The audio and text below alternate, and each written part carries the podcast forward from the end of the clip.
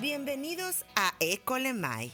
Hola, yo soy María Espinosa, fundadora de Ecolemai, un espacio para las mamás que quieren impactar la vida de sus hijos por medio del ejemplo, fortaleciendo su cuerpo, mente y espíritu, donde encontrarás información y herramientas para tener una vida sin tóxicos físicos y mentales, que te darán los recursos y opciones para vivir plenamente.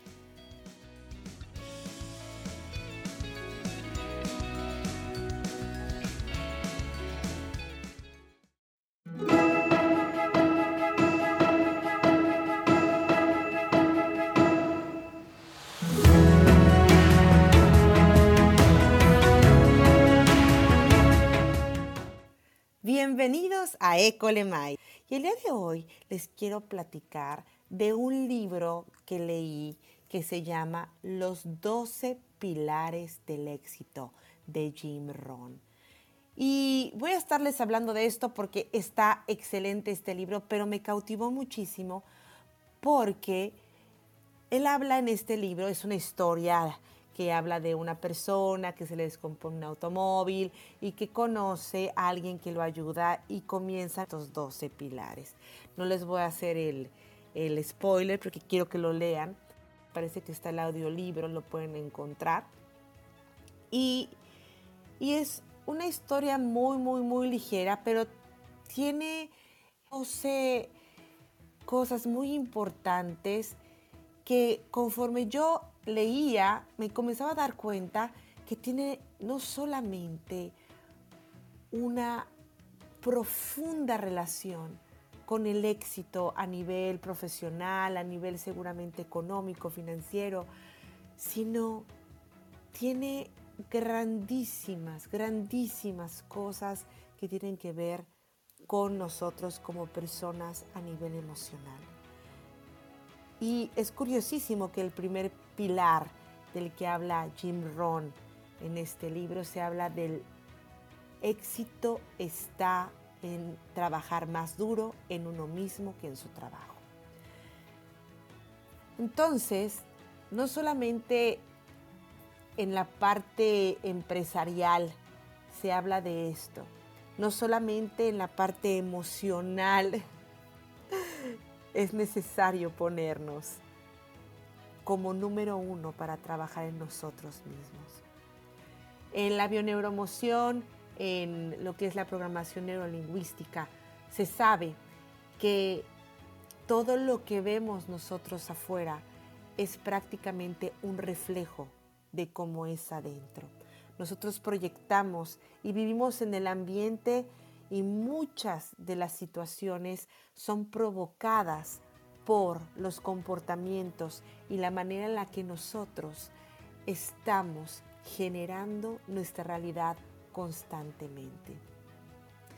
En el libro de los 12 pilares del éxito, Jim Rohn habla acerca de formarnos a nosotros mismos, de buscar estar en constante desarrollo. Y es precisamente lo que tenemos que hacer como seres. Y no está solamente única y exclusivamente refiriéndose a una parte económica. Eh, en este libro se habla mucho del éxito empresarial, del éxito de, llegar a ser rico, se habla, ¿no?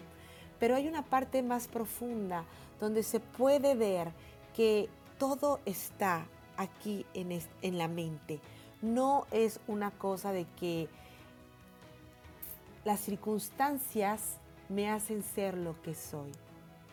Todas aquellas personas que han tenido éxito en la vida han comenzado con un solo pensamiento.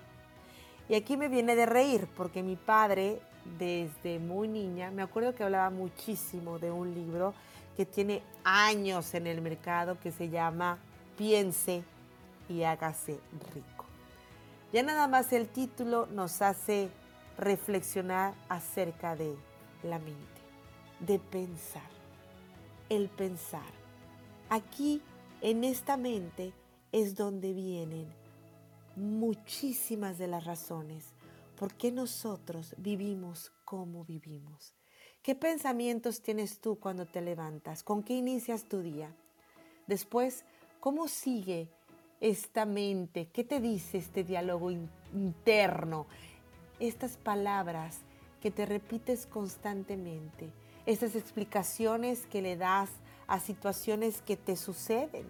¿Estás hablando acerca de lo que es real o estás hablando de lo que crees que puede estar ocurriendo? Simplemente a mí me pasaba hace muchos años, ya tiene, desde que empecé a estudiar programación neurolingüística, he logrado domar a la, a la, a la loca de la azotea. Pero antes sucedía que si mandabas un mensaje o llamabas a una persona, pues a mí me sucedía que si mandaba, por ejemplo, un WhatsApp y esta persona no me contestaba inmediatamente, comenzaba a tener yo pensamientos que eran, no, pues seguramente ya se sintió porque la vez pasada le dije esto, o seguramente no me quiere contestar porque no sabe qué decirme, porque no quiere salir conmigo, porque... Entonces, este diálogo interno nos hace generar pensamientos y no solamente son pensamientos, nuestro cerebro reacciona siempre aún a situaciones que no son reales. ¿Y qué quiero decir con esto? Si yo estoy pensando que una persona no me quiere ver, no me quiere escuchar, que está enojada conmigo por algo que yo mencioné, sin darme cuenta, yo estoy metiendo mi sistema, mi cuerpo, mi pensamiento, mis emociones en un molde y comienzo yo a sentirme, a estar en una situación que realmente no existe, pero yo la estoy creando. Yo estoy amoldando en ese momento cómo yo me voy a sentir ante esta persona al siguiente momento que la escuche. Y acabo yo de generar una historia, pero que me va a meter en las condiciones de que si esta historia no era verdadera, yo desde la manera que pienso y me amolde a esta historia, voy a empezar a interactuar con esta persona. Entonces mi historia seguramente se hará realidad. ¿Por qué? Porque yo me estoy poniendo bajo las condiciones que yo misma generé. Puede suceder que esta persona efectivamente pudiera tener alguna situación particular conmigo, pero Mientras yo no tenga esta información, yo no tengo la verdad ahora sí como dicen, agarrada de los pelos. Entonces, todo es algo que yo estoy trabajando, estructurando y maquinando en esta mente. Es por eso que es muy importante que empecemos por el principio. Comenzar nosotros a encontrar herramientas y cualquier tipo de instrucción que nos pueda ayudar a controlar a la vieja loca de la azotea. Pero no solo eso, sino también a comenzar a llenarnos de historias, de aprendizajes, de información que van a poder comenzar a generar historias muy diferentes a las que he generado hasta el día de hoy con la información, con la única información que poseo hasta aquí. Así que no es casualidad que tanto la bioneuroemoción, la programación neurolingüística y todo lo que escuchamos que nos quiere llevar a tener un bienestar, no solo emocional, sino financiero, profesional, en las relaciones personales, habla siempre de iniciar por nosotros mismos. Así que medita y comienza a reflexionar. ¿En realidad estoy gastando dinero, dinero o invirtiendo dinero en algo que me puede dejar algo más, una información más, como puede ser un libro, un curso, alguna sesión con algún coach, a lo mejor algún seminario o algún gran evento donde yo puedo comenzar a abrir mi panorama, mis conocimientos. Pero no solo eso, también invertir en cultura, en música, en museos, en todo aquello que nos pueda acercar algo que es desconocido para nosotros.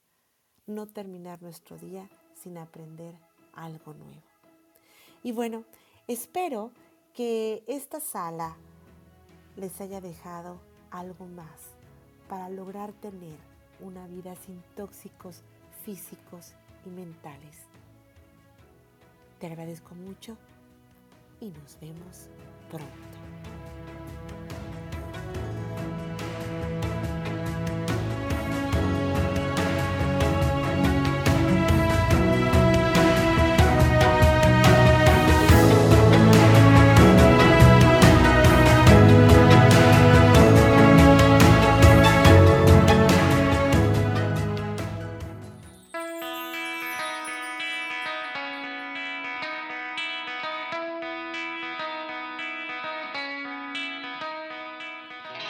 Estos fueron mis tips para vivir una vida sin tóxicos físicos y mentales. Si alguno de estos te llamó la atención, no me creas. Date la posibilidad de llevarlos a cabo y comprobar sus resultados. Muchas gracias y nos vemos pronto.